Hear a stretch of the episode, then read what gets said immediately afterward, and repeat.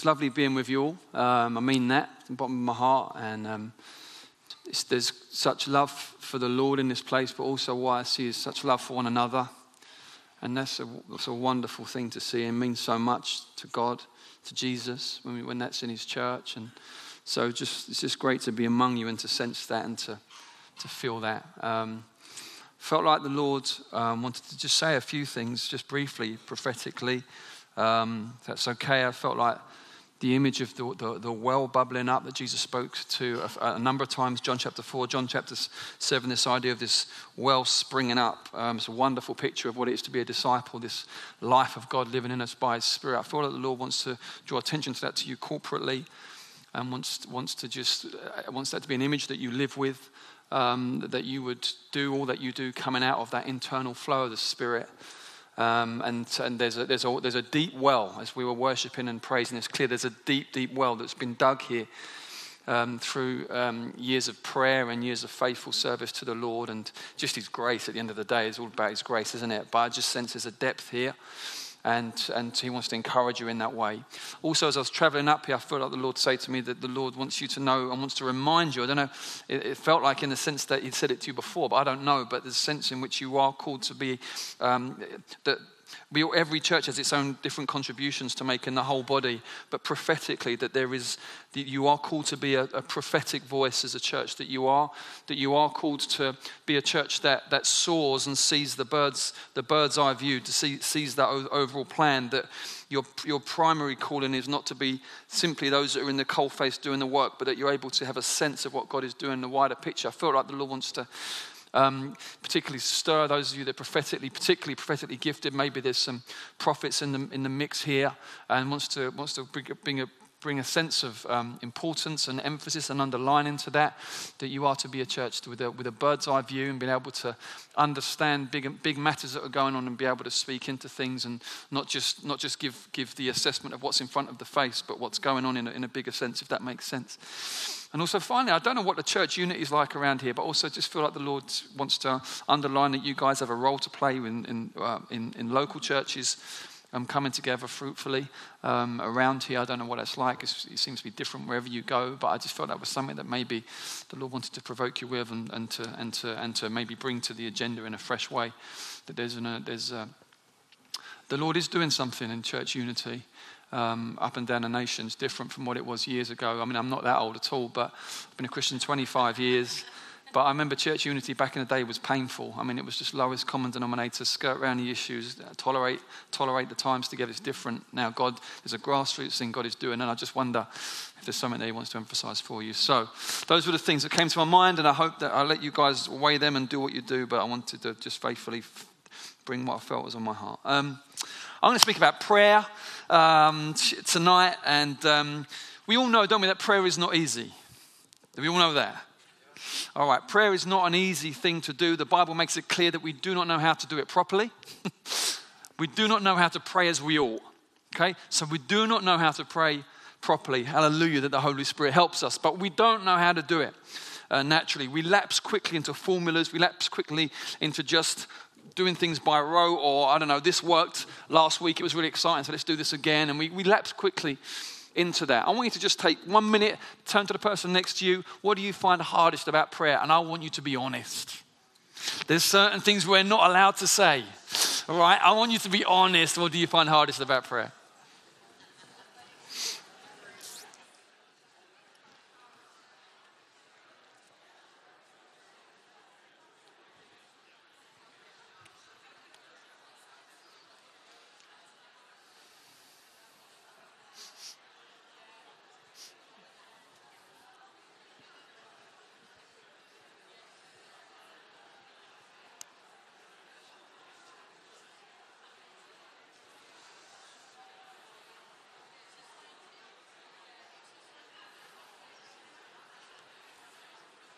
Okay, next person, switch it around.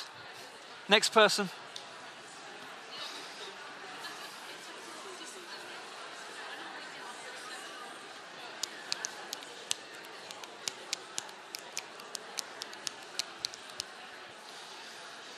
Okay. All right. Now, let me just say this. Having a good doctrine around prayer certainly will not solve all of the difficulties, but will most certainly help. Okay? So, having understanding, really grasping and understanding good doctrine about prayer, it won't solve all the difficulties, but it will help because I think a lot of the time, the, the difficulty beneath the difficulty, so there's plenty of difficulties in praying, but sometimes the difficulty beneath the difficulty is this lurking doubt does this really change things? Does it really? And I want to be honest about that. I want to talk tonight about does prayer really change things? Now, where we tend to come down in our kind of churches is because we're really strong on the sovereignty of God. We love the sovereignty of God, don't we? We love it that God is sovereign, that He is in charge. We love it that He knows the end from the beginning. We love that. We find immense comfort in that. We love it that God is never taken by surprise. We love it that the Lord reigns. We love that. We find immense comfort in that, and rightly so. Rightly so. But sometimes I believe that if we don't, if we don't allow that to be fully understood in a, in a truly biblical sense, in the dynamics of what we see in the Bible, it can lead you down to some unhelpful roads. It can lead you down to some assumptions, some conclusions that can actually hamstring your prayer life. Now, I'm going to just unpack what I mean by that, just so you can follow me. It's not going to be, um, it's not going to be super academic, but you will need to think a little bit. Is that all right? Okay, cool. Um, so basically, you tend to get two camps of people around prayer, or here are the two caricatures. Number one is this God, God is sovereign, He knows the end from the beginning. So essentially, do you know what? It's all mapped out. So prayer doesn't really change things, but it does change us right? So when we pray, situations don't really change because it's kind of all kind of, you know, it's predestined. But you know what? Prayer really changes us. So when we pray, um, God deals with our heart, God deals with our attitudes, God changes our perspective. Now, amen to when we pray, God changes us. Amen to when we pray, God changes our heart. Amen to when we pray, God changes our perspective. My contention is this that is not the whole story. Because we can get to that place where you can, it can become caricatured and you end up saying, thing, you end up saying things like, well, you know what? It didn't, what I was praying for, I didn't actually get it, but God really changed me. Now, sometimes that's great because that's exactly what needed to happen. But if that's always the answer, what it can do, it can lead you to a place where you think at the end of the day, do you know what? When I pray, it doesn't actually seem to affect the things I'm praying into, I get changed, praise God for that, but I actually care about these things I'm praying about. I don't, I don't what happens here? And what can begin, it can begin to, this kind of sense of God's sovereignty can, in a funny way, tend to lead somewhere where, you, where maybe biblically it shouldn't go. The other emphasis is this is that God changes God changes things. God changes situations. God when we pray things change. And really, you know, all this talk about God changes me is really just a cop out. You know, for the for we're just making excuses for unanswered prayers. And we need to pray through and press through because God wants to change and he's not going to do it without our prayers. Now, there's a there's a lot to be said for that kind of zeal, that kind of faith and that kind of thing, but it can leave you a bit cold in the sense of oh my goodness, the whole of the universe is upon my shoulders and my prayers. It's kind of you end up like a sovereign humanity deal, and you're like, oh, oh boy, and that can that, that has its own problems with it. And I want to just try and help you tonight. I feel that we're all clear on this. I feel I might be wrong, but you know, I know our, our movement of churches fairly well. We're pretty strong on the sovereignty of God. We're pretty clear and secure on that. And that's a wonderful thing. I do not want to undo that. But what I do want to do is I do want to kind of just maybe bring a helpful challenge from the perspective that, you know what? The Bible does teach that as we pray, things change. It does teach that. And I want to show you that and help you with that. You see, let me just help you with some of the logic. So, this camp over here tends to say things like this God is sovereign, therefore, number one, He is all knowing. He is all knowing. He knows all things. He knows the end from the beginning. Therefore, it's kind of all done. Every day of my life, written in his book before one of them came to be. Or, whoa, he knew I was going to do that. You know, it kind of goes down that road, you know, and it's like, well, and that, you know, and it's like, well, what if I, oh, we knew, yeah, you know, and you kind of gets a bit weird. But he knows all things. And, and what it can do, it can lead to this kind of fatalism. It can lead to this kind of sense of, well, what's the point? If I was going to pray, you know I was. If I wasn't, you know I wasn't going to. But, that, but then he planned that, and you get into a really weird space. He is all knowing, but do you know what the Bible also teaches this? The Bible teaches that He reveals His will to His people. He reveals His plans to His people. He reveals what's in His heart to His people so that they might pray. You see, when the people of God in the, in the Old Testament went into exile, God says, You're going to go into exile 70 years and then I'm going to bring you back. And we find when Daniel discovers, hey, you know what? It's, uh, he counts up, he discovers it's been, it's been 70 years now. What does he do? He doesn't just pack his suitcase and kind of wait on this Babylonian doorstep for 70 years. All right. What does he do? He seeks God. You see, God has revealed his will, God has revealed what he wants to do. Daniel's response is fervent intercession. And we read that through that fervent intercession, there's all kinds of things going on in the unseen realm. Extraordinary things, things way beyond our understanding but things move. And an angel comes and says things like, you know, I came in response to your utterance. And it leaves you with these questions of what if Daniel hadn't prayed? You know, you think, I don't want to go there. But wow, we're thankful that he did. Because he understood that God reveals his purposes to his people so that his people can rise up, believe him, trust him, act in faith, pray. That's the dynamic that in his sovereignty he determines. Doesn't undermine his sovereignty at all, but it fills it out and gives us a sense of, okay, all right, there's an entrustment here going on. This is for real. This is God's, God's revealed, for example, that he wants none to perish, but all to come to knowledge of the truth. Therefore, what do we do? We pray for the harvest. We pray for salvation. We don't, we don't get, we don't get, we don't get into that caught up, caught up in that predestination thing. Thank God for election and the comfort it brings. And don't ask me to explain it. But the same book says it's His will that none should perish. Therefore, I will pray my heart out and hold Him to that promise. You see, that's biblical response. In his, in his omniscience, in his knowing of all things, he says, I'm sharing with you what is in my heart because I want a people that will co labor with me, people that will do this thing. Sometimes we say things like, on this side, well, he's all powerful, he's all, he's all authoritative. Therefore, kind of like, you know, really, honestly, and at the end of the day, what, what role could we possibly have? It's almost an insult to have this a sense that we could, in some way, be meaningfully involved. He is omnipotent, he has all power. Yes, he has all power, absolutely has all power, but he created us to exercise dominion on his behalf. That's what we're created for that we would be co regents, that we would represent his kingship, that, that his desire is to manifest his kingly glory through those he made in his image. And so you see, there's a sense in on our part, there's this calling under his sovereignty to manifest kingly dominion. What does that look like? Well, it looks like all kinds of things, but part of it is praying.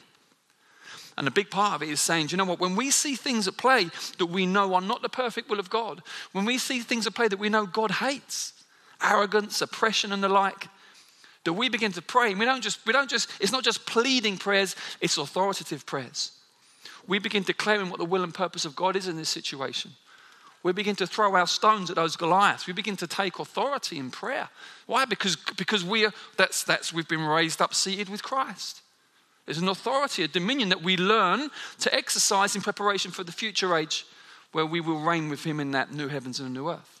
But we're growing into that now. We're being prepared for that now that's what we take that on. It's an, it's an incredible thing. It's, it's, it's real. It's not, it's not make believe. Oh, yeah, but we know He's sovereign, really. You know, there's something, there's something almost risky, it seems, about the way God entrusts genuine authority to, to people. You can see when it goes wrong, the reality of the consequences when it's abused and used wrongly. Imagine a people that actually woke up to what had been entrusted to them. Imagine the people that said, you know what, we're going to rise up, we're the people of God, and we're going to exercise His rule through serving, we're going to exercise His rule through laying down our lives. We're going to exercise His rule through praying fervently and sacrificially and persistently. We're going to exercise His rule by speaking up for those without a voice. Now, that is what I'm talking about. None of that undermines in any way the sovereignty of God. In His sovereignty, He has ordained that. In His sovereignty, He's made it clear that is what He wants. Of course, He could have done the whole thing Himself without us, but He's chosen to do it with us. The final thing on the argument is, is that he transcends time and space. You know, he's, he's, he's sovereign, therefore he transcends time and space. Therefore, he's kind of outside all of this mess. He's, he's outside of it. And we know, hallelujah, praise God, that he is not part of creation. that he is the creator, that he does, in a sense, exist outside of it. We believe that. We believe that it's true. We believe that that's the only way. He, how else can he know the end from the beginning? Absolutely, he is transcendent and sovereign. And yet, you know what? The Bible is clear that he relates to humanity within time and space. In a really, not just like pretend, really. He relates to us in time and in space. Here and now, he deals with us in a real way. It's, it's mysterious, but it's not make believe. It's not pretend. It's not just, we'll do that so it appears that way. It's real. He deals with us in time and space. Therefore, what, what we do, where we at, where God has put us with our time, etc., etc., is real. God wants to meet us in that place. When we gather like this, when you guys gather to pray over these 40 days, God wants to meet with you in time and space and make a difference to what He's doing among you. This is His heart, this is His will. And there's one, there's one thing I want to just focus on for the last bit of our time together, just to kind of, just to sort of really get under your skin, because I love you. Uh, is this, does God change his mind? Does God change his mind? This is a fascinating one, done some study on it. Um, how does his sovereignty work? How, how dare I do this in 10 minutes? But I will. Well, he's ruling over all. He knows the end from the beginning. But my contention is this is that he is absolutely affected and moved by the prayers of humble Christians. That his heart is touched in time and space by the fervent, humble prayers of devoted believers. I found two clear references in the Bible that says God doesn't change his mind. I can get these notes to you later if Neil decides they're not heretical. And uh, so don't worry about flicking, flicking. I'll do some flicking for a few minutes. But Numbers 23 19, God is not man that he should lie, or a son of man that he should change his mind. Has he said, and will he not do it? Or has he spoken, and will he not fulfill it? There it is, it's clear. 1 Samuel 15 29. The glory of Israel, that's God, will not lie or have regret, for he is not a man that he should have regret. Now, the phraseology is translated slightly different in those two passages changes mind and regret, but the Hebrew is the same word nacham, nacham, however you pronounce it. But it means this to sigh. That sense of like, I'm going to die. That's the idea. That's why it's translated sometimes some change your mind. You're going to doing that and then you go, yeah? Just a word. Or I've done that and I'm like, that's the idea. Doesn't do that. He's not a man, doesn't do that. Now, it appears therefore that God doesn't do that. Just one problem. There's about 16 examples I've found in the Bible where God does exactly that. Same word. Same Hebrew word. So it looks like we've got a theological dilemma on our hands. What are we to do with this? Well, there's something in common about those two references I read to you. What is the common phrase in those two references I read to you? God is not a man. In both of those phrases, none of the other phrases where God sighs, changes his mind, repents, regrets, relents, it's translated in all those ways, it never says that. In these two, it says God is not a man that he should do that. Now, I think that's very, very important and very, very telling. I think it's valid to take from this that the author's intention is for us to know that God does not change his mind or sigh in the way that we do, in the way that man does. We change our mind, we regret, we repent, we relent due to our own inconsistency, due to our own lack of knowledge. I'll do that. Oh, I didn't realize that. Okay, I'll do that. Yeah? Or we'll do that. Ah, I haven't got the money. I won't do that. Yeah? Yeah, that's how man does it. God is not a man that he should sigh like that. God never changes his mind in this way. So, in what way does God change his mind? I'm going to just read you a few references and hopefully it'll bring him some glory.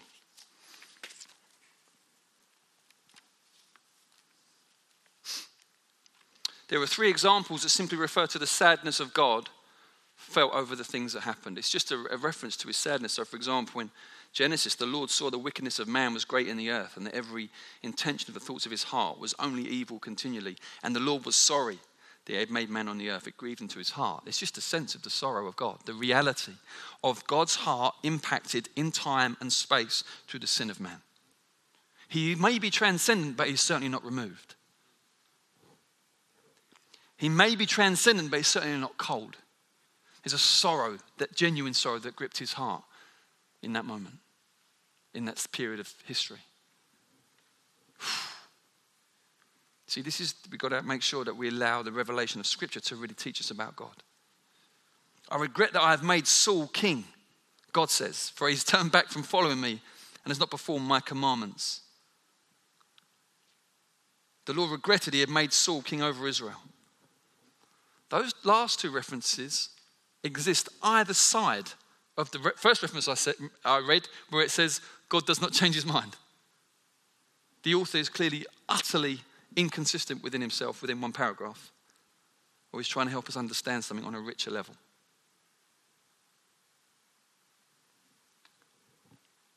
That God is able at the same time to be able to uphold his sovereign purpose and yet feel in reality the sadness of when someone falls, of when someone messes up, of when someone turns their back. This is, this is, this is the richness. It's mysterious, but you can either say it's too mysterious to me, I'm going to just go for one or the other. Or you can say, I'm going to go biblical here. Embrace the mystery and enter into this incredible richness of God's nature and God's character. All the other references, well, I'm going to, you know, there's so many I could read you, bar one, involve God changing from a posture of judgment to a posture of mercy. It's very important. So, the famous one from Exodus God says to Moses, Leave me alone. I want to destroy the Israelites. Moses implored the Lord and he brings his argument to God and says, if, if, if, you do that, then Egypt are going to say God couldn't, God couldn't finish what he started. He brings his argument in intercession. He says, God, this is not your purpose. Also, you covenanted to Abraham, Isaac, and Jacob that you, you were going to bring their seed through. So he argues out with God. And then we are told, verse 14 of Exodus 32, the Lord relented from the disaster. There's that word. The Lord sighed. The Lord went, okay. What's going on there is, is that Moses is bringing to God his consistency. He's actually arguing, but you are utterly consistent. To destroy them now would be to change your mind in a man-like way. You can't do that. He's prevailing upon God with his consistency, prevailing upon God with his, he knows God's heart is to show mercy. God prefers to show mercy than judgment. God and his justice will show judgment, but his preference is to show mercy. And so he appeals before him, and God relents. It's extraordinary. It's there. It's there. You can, you can make it into a, you can make it into something abstract if you want to, but it's there. Listen to this one. Ahab, evil king, said to Elijah, godly prophet, Have you found me, O my enemy? Elijah answered, I've found you. You've sold yourself to do what's evil in the sight of the Lord. Behold, he starts prophesying, I will bring disaster upon you. I will utterly burn you up and will cut off from Ahab every male, bond or free in Israel. When Ahab heard those words, he tore his clothes and put sackcloth on his flesh and fasted and lay in sackcloth and went about dejectedly. And the word of the Lord came to Elijah the Tishbite, saying, Have you seen how Ahab has humbled himself before me? Because he's humbled himself before me. Ah, I will not bring the disaster in his days, but in his son's days, I will bring the disaster upon his house. But what would happen if his sons walked humbly? God would go, God's heart is moved by people's response. His heart is moved. He is sovereign, he's transcendent, he's able to keep his purpose on absolute course. I totally believe that. And yet, somehow, I also believe his heart is moved by the earnest prayers and humility of his people. And we can move his heart to mercy, even when he's decided upon judgment. Here's one. In those days, Hezekiah became sick and was at the point of death. And Isaiah the prophet, the son of Amos, came to him and says, Thus says the Lord. Set your house in order, you shall die, you shall not recover. Then Hezekiah turned his face to the wall and prayed to the Lord and said, Please, O Lord, remember, I've walked before you in faithfulness and with a whole heart. I've done what's good in your sight. And Hezekiah wept bitterly. Then the word of the Lord came to Isaiah Go and say to Hezekiah, Thus says the Lord God, the God of David your father. I've heard your prayer. I've seen your tears. I'll add 15 years to your life. You got a problem with that? You got a problem with the book, okay? it's dynamic. It's dynamic. it's it's just, oh. He's a, he's a father who loves to be prevailed upon by his children. My youngest will go on and on and on. And part of me thinks, this is amazing if you would just convert this into your prayer life. This, we've got revival on our hands. This is amazing. But at the moment, it's about teddy bears and money and stuff. It's, it's, it's not, it's a bit annoying, really. But I like, what a quality. We don't want to kill this quality. We just want to get it sanctified, you know. There's something about, she can prevail upon me. She, you know, oh, she's there again. She's still going on. Please, Daddy, can I have that Teddy? And in the end, I go, you know what? Like, you're doing my head in. Fine. Now, I'm sure it's more holy than that. But there's something where God says, you know what? Why did Jesus use a parable of a widow and a judge? And the judge says, that, he says, I, I'm going to do this before she beats me down. It's a pugilistic, a boxing term. I want to do this before she beats me down with her asking. Why did Jesus use that? Not because God's anything like that judge, but because sometimes when you've got to pray through, you've got to have that about you where you go, do you know what? I'm going for this. And if I fall flat on my face, I'm falling flat on my face. But rather that than hold back the whole time. Because I know that God is a God who can be moved by our heartfelt prayer and relates to us in time and space. I've got more to say, but I think I've said enough. Hopefully, you're sensing that, that dynamic. I'll leave you with one very short sentence here from Andrew Murray, who was, he wrote a book called With Christ in the School of Prayer Thoughts on Our Training for the Ministry of Intercession. It's a very simple quote. And then we'll do what we came here to do, which is pray. Let Christians awake and hear the message. Your prayer can obtain what otherwise will be withheld, can accomplish what otherwise remains undone. I'll say that again.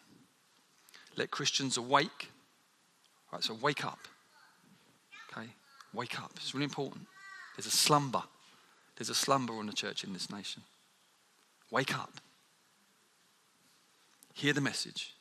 Your prayer can obtain what otherwise will be withheld, can accomplish what otherwise remains undone.